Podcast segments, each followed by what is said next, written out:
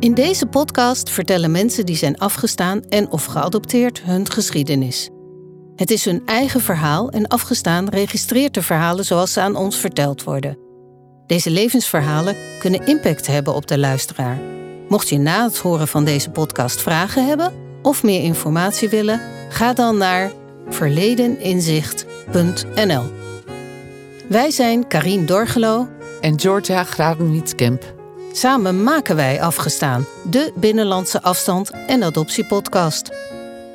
Tussen 1956 en 2018 werden er ongeveer 28.000 kinderen afgestaan in Nederland. Dit is één van hen.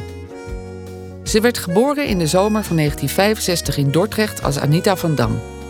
Nu heet ze Ita van Dijk. Ita heeft een partner, een zoon en een schoondochter en een oude kat, die zeker ook genoemd moet worden. Ze ontvangt ons in het oosten van het land met paaseitjes, waar ze zelf heel erg van houdt, en de lievelingskoekjes van haar adoptiemoeder.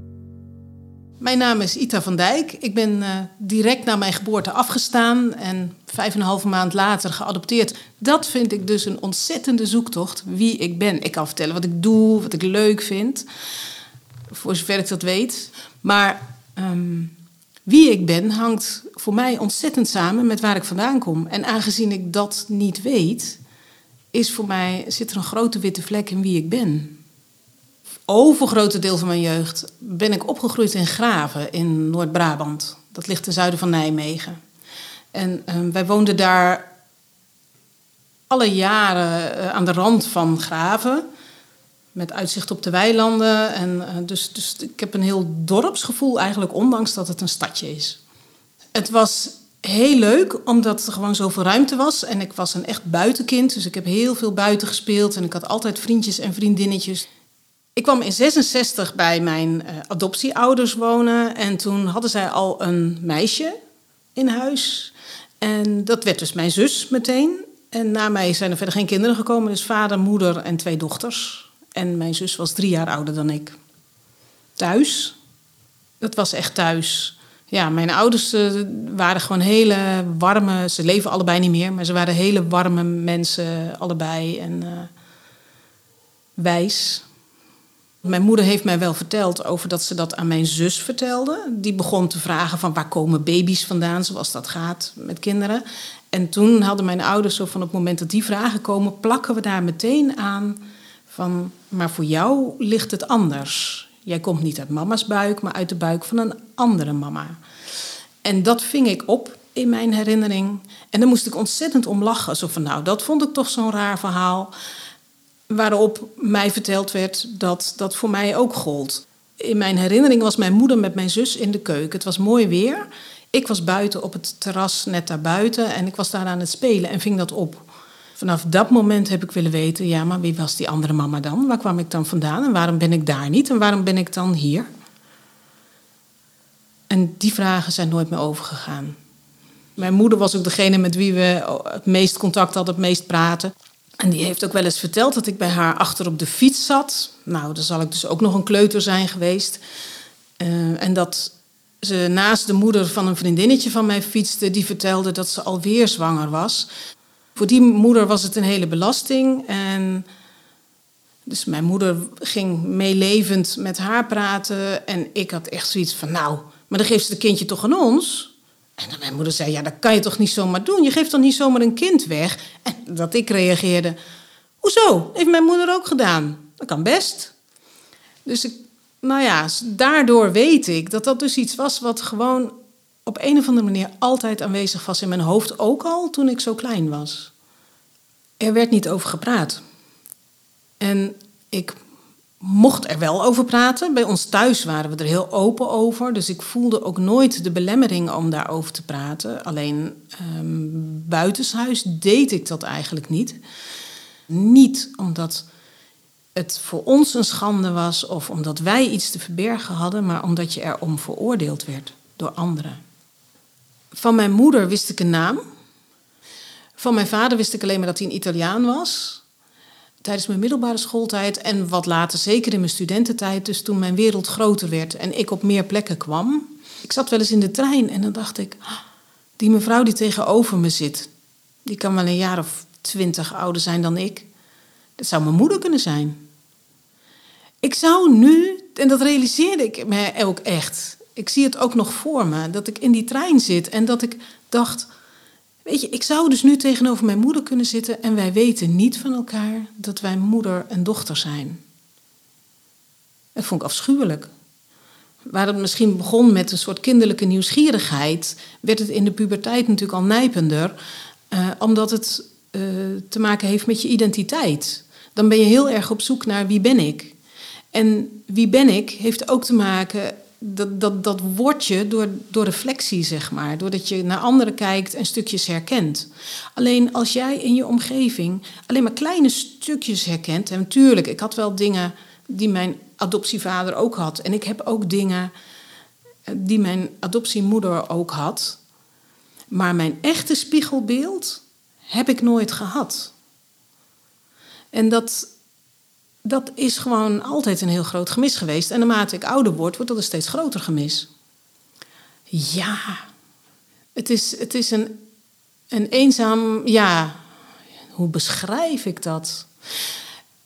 Het is een beetje alsof je een, een, ehm, ja, een boot bent die gewoon nergens aan kan leggen. En dat is een eenzaam gevoel. Ik ben in Dordrecht in het ziekenhuis geboren en daarna ben ik in de schuilhoek terechtgekomen. Dat was een kinderthuis in Dordrecht. Hoe lang ben je daar gebleven? Ongeveer vijf en een halve maand. Op 6 januari 1966 ben ik opgehaald daar door mijn uh, nieuwe ouders.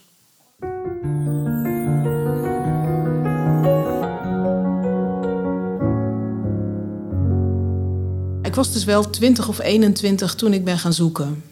En toen ben ik op een dag met de buurjongen, want helemaal in mijn eentje leek me toch een heftige onderneming. Dus ben ik met de buurjongen samen in de auto gestapt en zijn we naar Dordrecht gereden. We zijn gewoon gegaan. Ik zei, ik wil weten waar ik vandaan kom.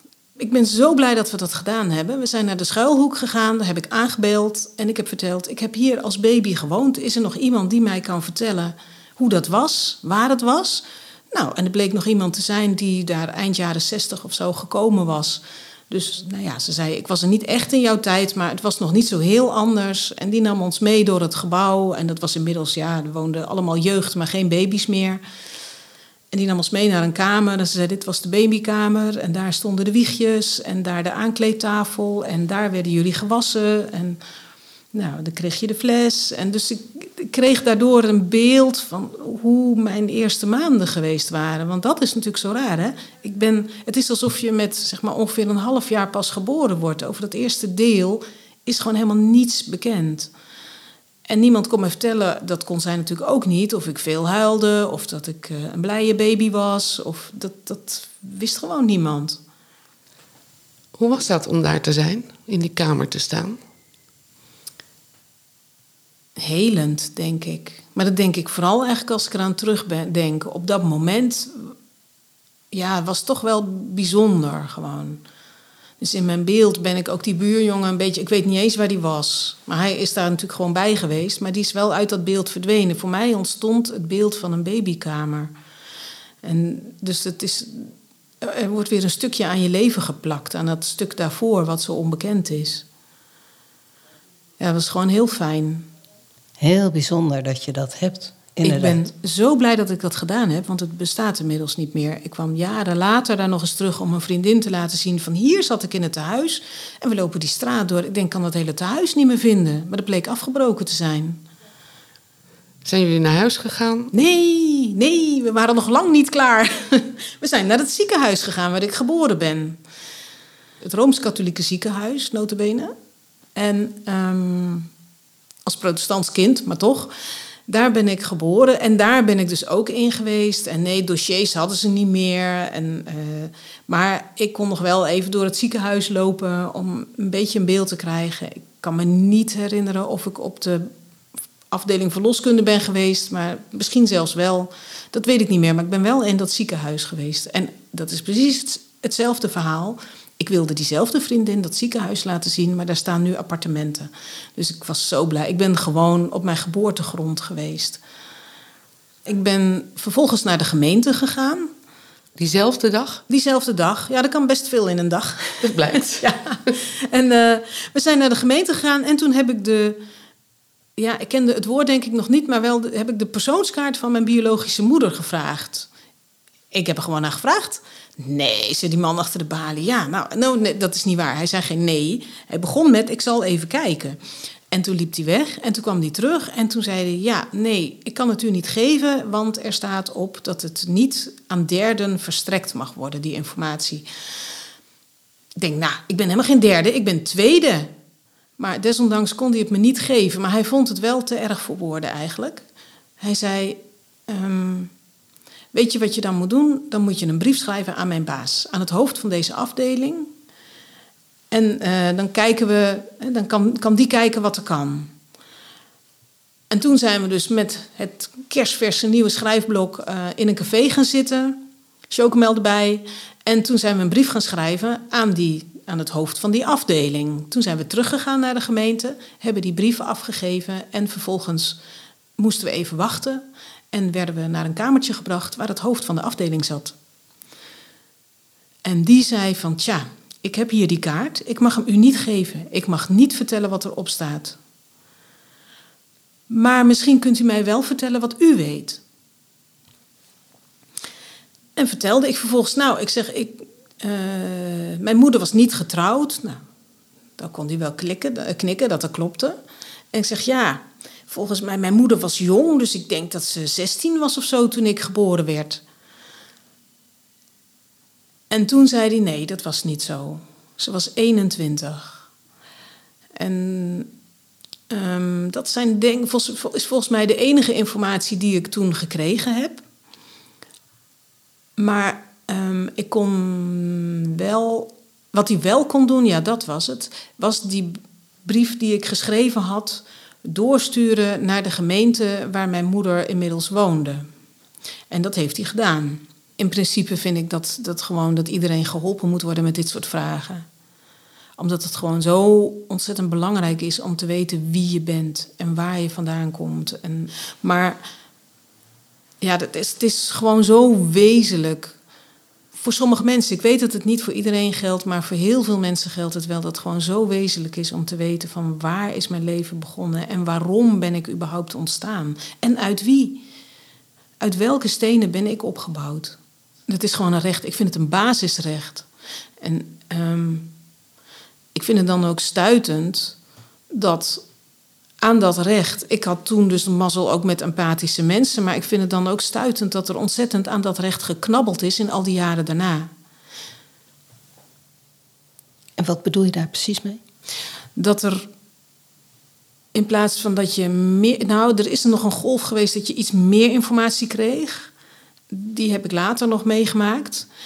Maar als ik dan kijk wat er daarna gebeurd is, dat weet ik vooral uit verhalen van anderen, maar een klein beetje ook uit eigen ervaring, is dat je vooral weer minder informatie krijgt.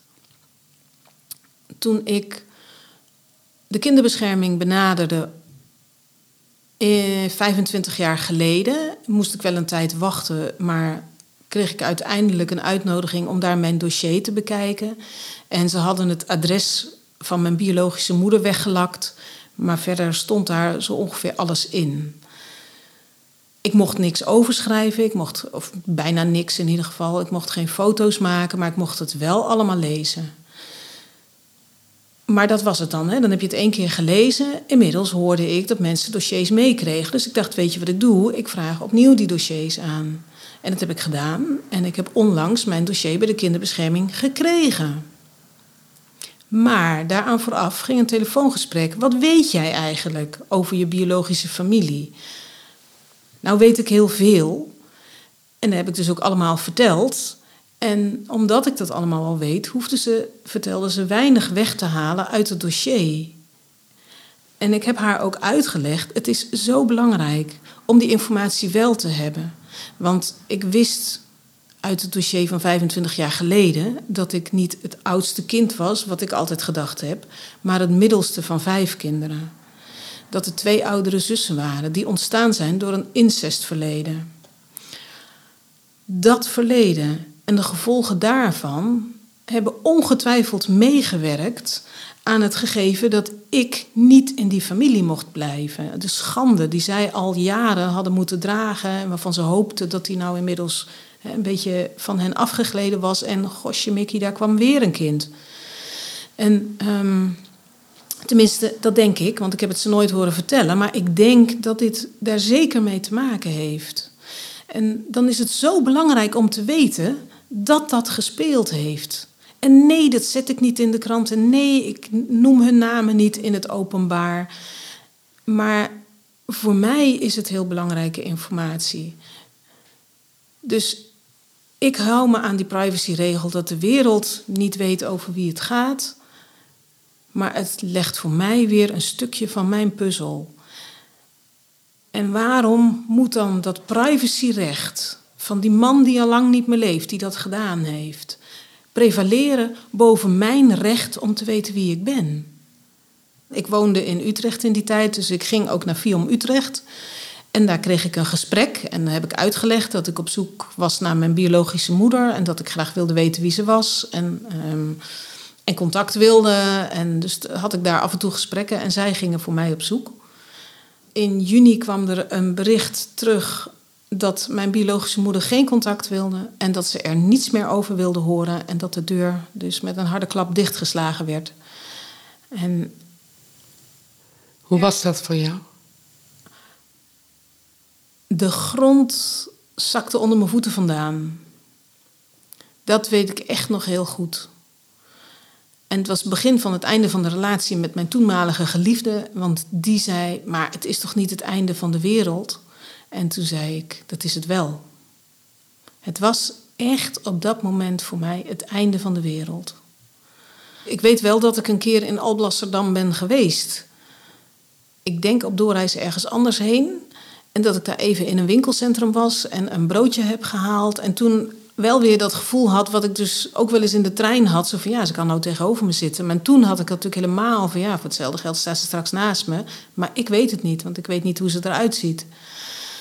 En, um, maar dat was wel en tegelijkertijd gaf het ook een beetje het gevoel van uh, een soort nabijheid. Van ik ben nu in ieder geval op grond waar zij misschien wel eens komt. Want hier zijn winkels, dus ja, iedereen doet wel eens boodschappen. Dus dat gaf wel een soort gevoel van nou, ben in ieder geval geweest waar jij geweest bent.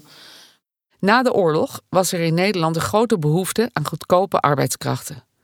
Vanaf 1948 werden Italiaanse arbeiders door de Nederlandse overheid met prachtige folders met daarin de belofte voor werk en huisvesting in moderne bungalows verleid hun geluk hier te beproeven. In 1960 werd opnieuw een beroep gedaan op de Italianen en Ita's vader kwam met deze tweede groep arbeidsimmigranten naar Nederland. Veel van deze Italiaanse gastarbeiders werken in de industrie, maar er waren ook mensen die daarna een eigen bedrijf begonnen. Italiaanse restaurants en ijswinkels werden vanaf de jaren 60 steeds populairder. De behoefte om af en toe Italiaans te spreken en mede-Italianen te ontmoeten bleef natuurlijk bestaan. Daardoor ontstonden Italiaanse clubs en gezelligheidsverenigingen. Ita's eerste contact met haar Italiaanse kant was in zo'n Italiaanse club. Tien jaar later, ik zet de tv aan en ik beland in een programma, geen idee, iets over Italianen in Nederland. Oh, interessant, want dat is natuurlijk wel, dat, dat, dat raakt me natuurlijk. En ik zit te kijken en ineens maakt iemand een opmerking. Ja, en dan werd er wel eens een meisje zwanger. Ik weet niet eens meer wat er daarna allemaal kwam. Want toen dacht ik, oh, ik zag het ineens helemaal voor me. Ik denk, dit is wat er gebeurd is. Niks moeder op vakantie in Italië. Hij was hier. Maar als hij hier was, dan zijn het niet meer miljoenen Italianen. En echt, nou ja, de raderen zijn heel snel gaan werken. Want toen dacht ik, ik ga op zoek naar mijn vader. Hoe ga ik dit doen? Ik ging een lijst maken van nou, die Tonino Boniotti, die moet ik dus vinden. Want die heeft dit gemaakt. Die kan mij vertellen hoe ik dat moet gaan doen. Hoe kan ik die Italianen in Nederland vinden en liefst nog in dat gebied waar ik vandaan kom.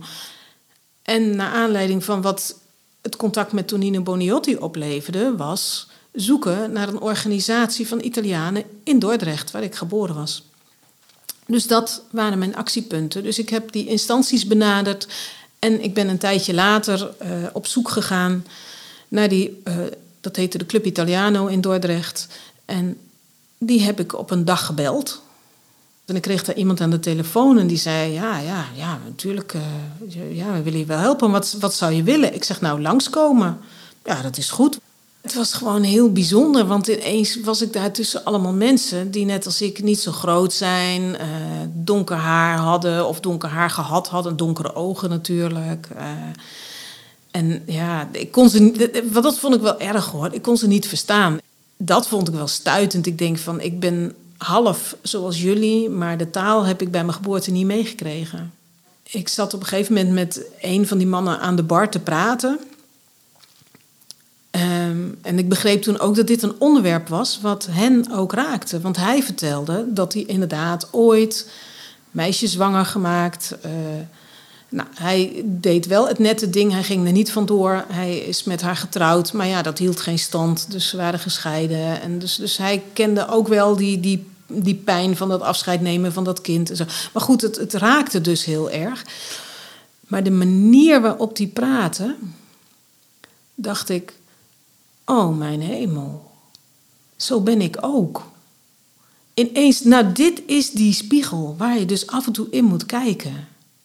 Dat je ziet hoe iemand, nou ja, ik praat heel erg met mijn handen. Ik herkende gewoon zoveel. En uh, dus, dus dat, ja. Hoe voelde dat? Ja, ja, heel bijzonder. Maar echt een naam hadden ze niet. In het andere dossier stond iets meer bij FIOM. Ze hadden geen uitgebreide relatie gehad of zo. Ze hebben elkaar een aantal keren gezien. En daar stond dat hij Giuseppe heette. En ze dacht dat hij bij de Vries Robé werkte. Dat was een fabriek in Gorkum. Maar zeker wisten ze dat ook niet. En dat was eigenlijk zo'n beetje wat er stond. Er stond ook meer over mijn biologische moeder in. En dat dus onder andere over dat ze uh, incestslachtoffer was. Ik weet niet of het zo benoemd werd, maar zo las ik dat wel. Inmiddels waren we natuurlijk weer jaren verder in ontwikkeling en ook in taalgebruik. En ook in visie daarop. Uh, er stond in dat ze als kind eigenlijk wel goed kon leren. Dat dat op haar tiende zo'n beetje veranderde. Dat haar cijfers kelderden. Waarop ik dacht van nou, dan moeten daar toen in het gezin misgegaan zijn. En... Uh, ja ja, dus al dat soort dingen. Maar die maakten allemaal wel dat je een veel completer plaatje krijgt. Toch van waar kom ik vandaan? Wat is de achtergrond van mijn geboorte? Ook al was ik er nog lang niet. Maar dat heeft allemaal wel met elkaar te maken. Er is gewoon samenhang. Zonder verleden is er geen heden. Dus ja, als je het verleden niet beschrijft, weet je ook niet hoe het heden er eigenlijk uitziet. Uh, mijn moeder heeft haar tweede kind niet bij haar ouders thuis gekregen, maar in Zetten waar zij naartoe uitgeplaatst was, omdat ze zwanger was van een familielid. En vervolgens is ze met kind en al naar Dordrecht gegaan, waar ze in een familie terecht kwam als hulp in de huishouding. En haar kind mocht ze meenemen. En in die tijd is ze dus zwanger geraakt en heeft ze mij gekregen. Maar de naam van die familie heb ik toen gewoon heel goed in mijn hoofd geprent. Plus hun adres. Want wederom, natuurlijk, ik mocht het allemaal wel lezen, maar niet opschrijven. Dus. Dus jij bent het derde kind van jouw biologische moeder? Ja. En zijn er nog meer kinderen? Ja, ik ben de middelste van vijf. Dus er zijn er twee onder mij en twee boven mij. Ja. ja. Hoe is het verder gegaan? Ik ben. Um, nou, het gaat steeds eigenlijk zoals dat zoeken gaat. Gaat dat een beetje in golven. Je kan het ook niet altijd aan één stuk doordoen, want dan word je helemaal gek volgens mij. Want het is heel belastend. Ik heb ook heel veel. Dat heb ik er nog. Ja, ik heb ook heel veel gehuild in die tijd. Um,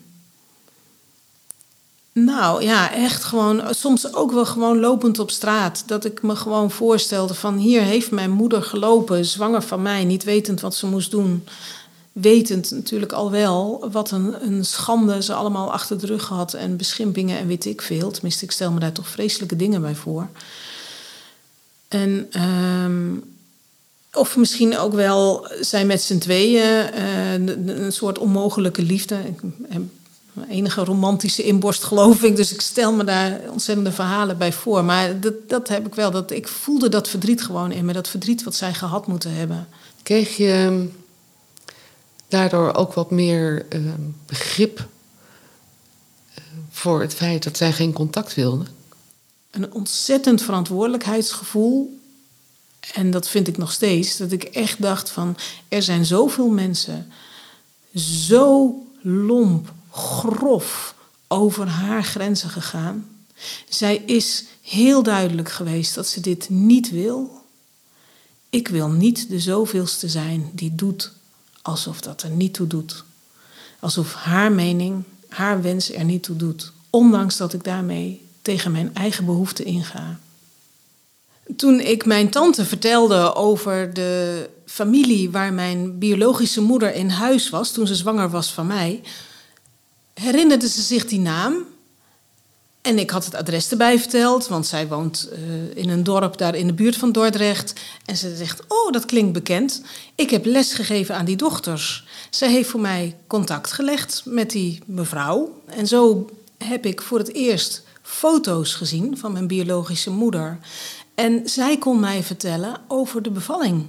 En dat was zo bijzonder, want ik had nooit gedacht dat ik daar iets over te weten zou komen. En dat was gewoon echt, ja, echt gewoon heel speciaal. Zij was daarbij geweest? Nee, ze was er niet bij geweest, maar ze zei: Je moeder kwam uh, op een avond. Nou ja, dat is de avond voordat ik geboren werd, dus. Uh, kwam ze naar beneden op een gegeven moment omdat ze weeën had. En dat werd nou toch wel erg. En die mensen hadden een auto, wat natuurlijk ook niet iedereen in de midden jaren zestig had. En die man heeft haar toen naar het ziekenhuis gebracht. En ze zei, nou, het was ongeveer kwart voor twaalf dat ze naar het ziekenhuis gingen. En dat is gewoon heel bijzonder, want ik weet van mijn geboorteakte dat ik om vijf over twaalf geboren ben. Dus het is gewoon een hele snelle bevalling geweest. Ja, dat is heel snel, net op tijd. Ja, ja. Dus, maar dat is gewoon zo bijzonder om te weten. Ja, dat weten niet veel mensen met onze achtergrond. Nee. Nee, precies. En diezelfde tante is heel behulpzaam geweest ook later. Toen ze in de plaatselijke krant, of in zo'n regionale krant eigenlijk zag staan. Een advertentie waarvan ze dacht van... hé, hey, maar dat is toch de biologische moeder van Ita? Dus die belde mij op. Ze zegt, ja, ik weet niet hoe goed hoe ik het moet zeggen... maar ik zie hier die advertentie. Volgens mij is ze overleden. Nou, dat was natuurlijk een hele schok. En de volgende dag zou al de uitvaart zijn. En ja, ik was ontzettend aan dubben van wil ik daarheen of niet. En, en nou, toen zei mijn tante, ik wil daar wel voor jou naartoe gaan. En ik denk, nou, dat, dat helpt gewoon heel erg. En dat is gewoon heel fijn geweest. En ze heeft me s'avonds opgebeld om te vertellen hoe het was. Plus dat daar een vrouw had gesproken die een buurvrouw, maar meteen ook beste vriendin van mijn biologische moeder bleek te zijn. En ik heb blijkbaar een hele voortvarende tante, want die dacht. Ik spreek haar aan en dat heeft ze gedaan. En ze heeft voor mij dat contact gelegd. En bij mijn tante thuis heeft, het eerste, heeft de eerste ontmoeting plaatsgevonden tussen die vriendin en mij. En ja, dat was zo speciaal. De bel ging, mijn tante zei: Ga jij maar open doen. En ik deed de deur open en voor mij stond een wildvreemde vrouw die mij natuurlijk meteen van top tot teen bekeek. Want ja, ik was een dochter van haar vriendin. En, uh, en ze keek en ze zei van, oh, je hebt dezelfde handen. Nou, dat, ja. Hoe was dat om dat te horen? Ja, zo welkom. Zo welkom. Ja, dan sluit je zo iemand ook meteen in je hart hoor. Dat is echt. Uh, en we hebben gewoon tot op de dag van vandaag contact. Daar ben ik echt zo blij mee. En alles, als, als ik vragen heb, die kan ik haar stellen. Van, hoe, hoe was mijn moeder? En uh, ja, en ik ben daar eens op de thee geweest in het huis waar ze in die tijd nog woonde. Inmiddels uh, zijn ze verhuisd. Ja, toen zat ik daar op de bank en toen zei ze ook van... och ja, ja, weet je, nou ja, daar zat je moeder ook uh, als ze hier langskwam. En ja, dat is gewoon zo bijzonder. Wat heeft ze je verteld over je moeder? Dat ze heel erg van haar kinderen hield. Wat ik heel fijn vond om te horen. Ondanks dat ze mij natuurlijk afgestaan heeft. Ze heeft uiteindelijk trouwens ook niet voor haar oudste twee kinderen gezorgd. Maar wel voor de kinderen die in haar huwelijk geboren zijn. En dat ze daar gewoon heel veel van hield en heel gek mee was. En uh, dat staat haaks op wat de kinderbescherming namelijk over haar schreef. En dat was gewoon heel fijn om te horen. Ik denk, nou zie je wel, ze was gewoon wel een warme vrouw. En ze was heel creatief. Nou, dat was heel leuk, want dat herken ik wel. Um, wat ik helemaal niet herken, want daar heb ik op een gegeven moment specifiek naar gevraagd. Wat ik helemaal niet herken, is dat zij eigenlijk vrij weinig zei en nooit wat vroeg. Ik zit altijd vol met vragen over van alles en nog wat. En uh, zo'n gesprek als wij nu hebben, dat zou mijn biologische moeder helemaal niet kunnen. Dat vind ik echt heel apart. Ja, bijzonder, inderdaad. Dat uh, ja. zo extreem verschillend is. Ja. ja. En dat maakt trouwens dat ik dan daardoor word ik heel nieuwsgierig naar mijn biologische vader. Want dan denk ik, hoe is hij dan?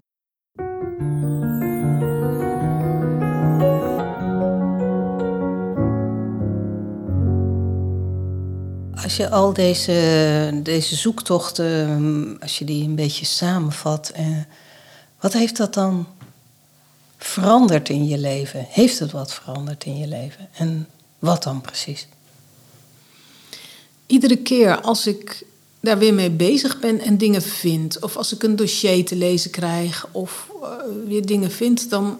of familie vind, uh, want ook dat, wat, dat is wel wat verder weg, achternichten en zo, dan geeft dat weer iets meer ruimte in mijn hoofd.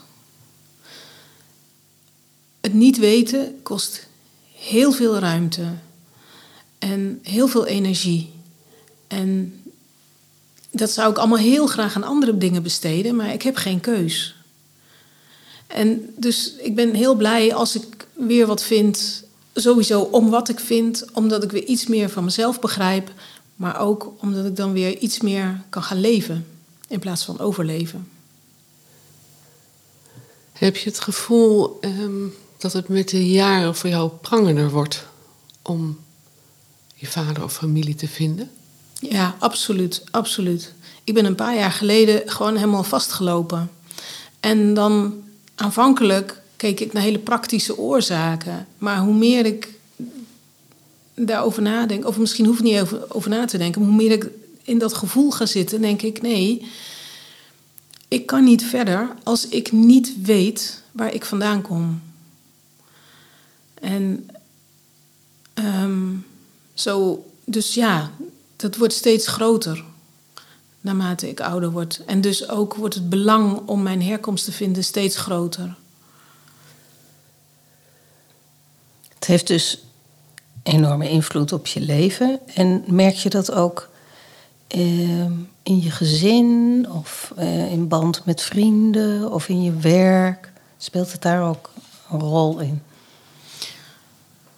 Ja, in, in relaties, band met vrienden misschien zelfs ook, maar zeker in relaties, denk ik.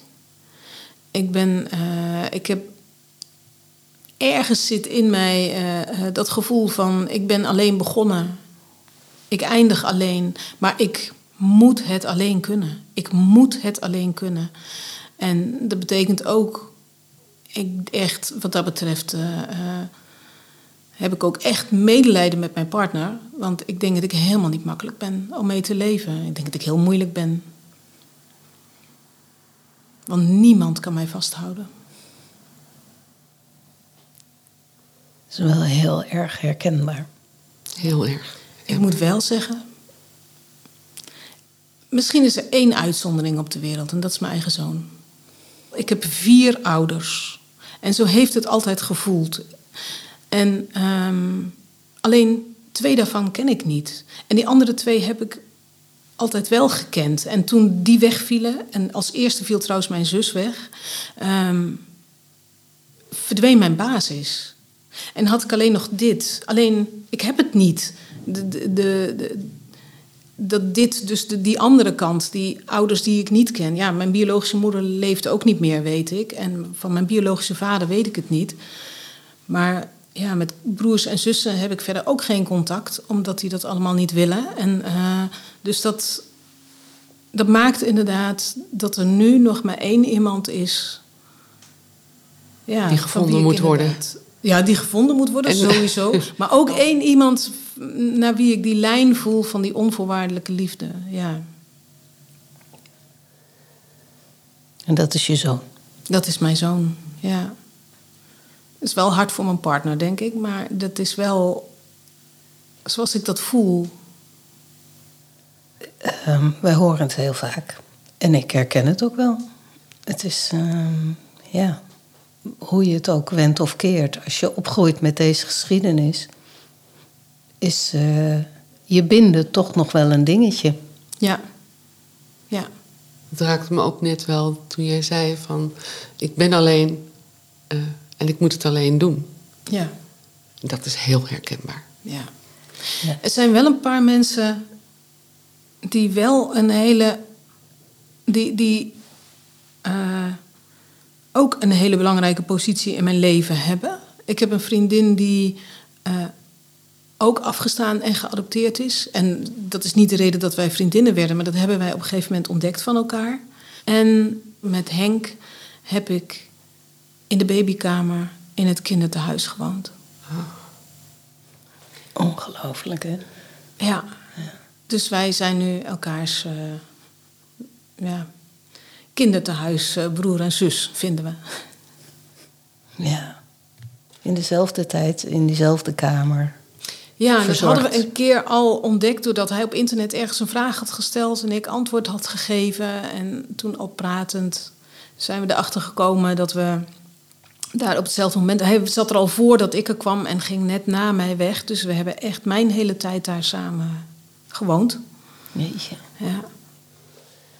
En wat, wat um, toen je hem in het levende lijven zag, wat voelde je toen? Heel blij. Nou, dus dikke knuffels, ondanks uh, natuurlijk de coronatijd die nog maar net achter de rug was. Of nog niet eens achter de rug eigenlijk. En zo van, nou, stik maar, weet je. Dit is, en nou ja, toen dacht ik, oh, misschien moeten we dit even uitleggen aan de rest. Want die zitten natuurlijk allemaal zo, wat gebeurt hier? Maar dat je elkaar dan voor het eerst sinds, nou, wat was het, 56 jaar terugziet. Ja, nou, dat is toch Heel echt... bijzonder. Rita, heb jij nog hoop op het vinden van je vader? Naturalmente. Ja. Nou, ik weet je, nou, ik weet niet of ik hem nog ga vinden. Hè. De kans dat hij niet meer leeft is heel groot. En niet omdat hij nu zo ontiegelijk oud zou zijn, maar omdat veel Italiaanse mannen van zijn generatie er gewoon niet meer zijn. Die hebben een hard leven gehad, zwaar leven. En dus ja, ze kwamen natuurlijk vaak uit, uit armoedige situaties van oorsprong dan. Dus de kans is groot dat hij er gewoon niet meer is. Maar dan hoop ik toch op zijn minst familie te vinden. Ehm, herkenning. En ik hoop natuurlijk op een paar leuke, ontzettend leuke broers en zussen. Ja. Wie niet? Fratelli e sorelli. Hè. Ja. Ben je inmiddels Italiaans gaan leren? Ja, ja, ja, ja, ja, ja, ja, ja. Ik heb Italiaanse les. Daar ben ik eigenlijk al heel lang geleden mee begonnen. En toen is het weer een heel aantal jaren is dat stil blijven liggen. En vorig jaar ben ik opnieuw begonnen. Of ben ik ergens weer ingestroomd, laat ik het zo zeggen. Dus ja, nee, ik ga heel braaf elke week naar Italiaanse les. Ja.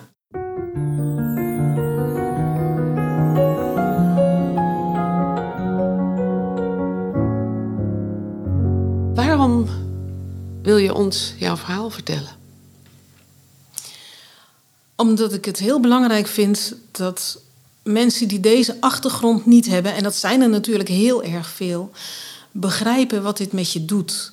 En hoe dit ingrijpt in je leven. En dat en hoe het ingrijpt in relaties met anderen en inderdaad misschien ook wel in vriendschappen. En, ehm, en dat als ze er iets van voorbij zien komen op een journaal of waarin dat ze snappen waarom het zo belangrijk is voor afgestane kinderen om te weten waar ze vandaan komen en dat dat geen luxe ding is, dat dat niet iets is van ach weet je, uh, zand erover het is geweest, het was in het verleden. Maar dat dat iets is wat je, wat je je hele leven meeneemt. En ik snap best dat als je die achtergrond niet hebt, dat het moeilijk is om je dat voor te stellen, hoezeer dat ingrijpt. Zoals de mevrouw bij de kinderbescherming uh, mij vroeg waarom ik dat dossier opnieuw aanvroeg, terwijl ik het 25 jaar al gelezen, geleden al gelezen had. En toen heb ik haar ook uitgelegd. Er staan dingen in die als je in je gewone familie bent opgegroeid, die je misschien elk jaar op een verjaardag wel een keer hoort, of die, die gewoon met enige regelmaat voorbij komen. Of als je een vraag hebt, kun je hem stellen. Ik zeg, ik heb het één keer in mijn leven mogen zien en moeten onthouden wat er allemaal stond. En het gaat over mij. Daarom wil ik het gewoon nog een keer zien en daarom ben ik heel blij dat ik het gewoon thuis heb, dat ik het elke dag kan lezen. Ik snap best dat je het niet altijd allemaal begrijpt en dat je er misschien ook niet altijd het geduld op kunt brengen om ons te begrijpen of in te voelen. Maar ik denk als je al deze verhalen hoort, dat je in ieder geval een kijkje krijgt achter de schermen van de afgestaande kinderen. Wat, wat speelt zich daar af achter die gezichten? Is er iets wat jij zou willen zeggen tegen luisteraars die net als jij afgestaan zijn en of geadopteerd? Um, poeh, dat is een moeilijke advies, vraag. Of... Ik heb geen flauw idee. Nee. Je bent niet alleen. Ik denk dat dat. Je voelt je misschien alleen. En je vindt dat je het allemaal alleen moet doen. Maar je bent niet alleen. Want we zijn eigenlijk met een heleboel en ik heb geen idee hoeveel. Maar als je, er, als je eenmaal een aantal mensen leert kennen die ook afgestaan zijn, dan, dan, weet, je gewoon, dan, dan, dan weet je dat je dit niet alleen draagt, maar dat je dit met elkaar draagt. Ik heb een laatste vraag voor jou. Waar ben je trots op?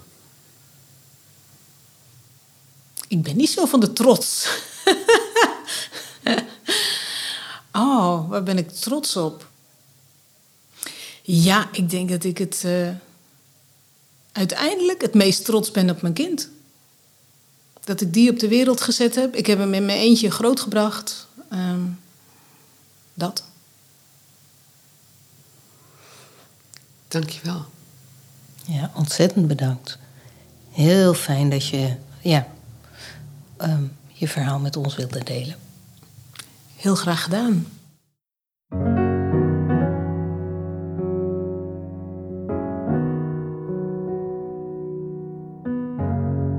Dankjewel, Ita.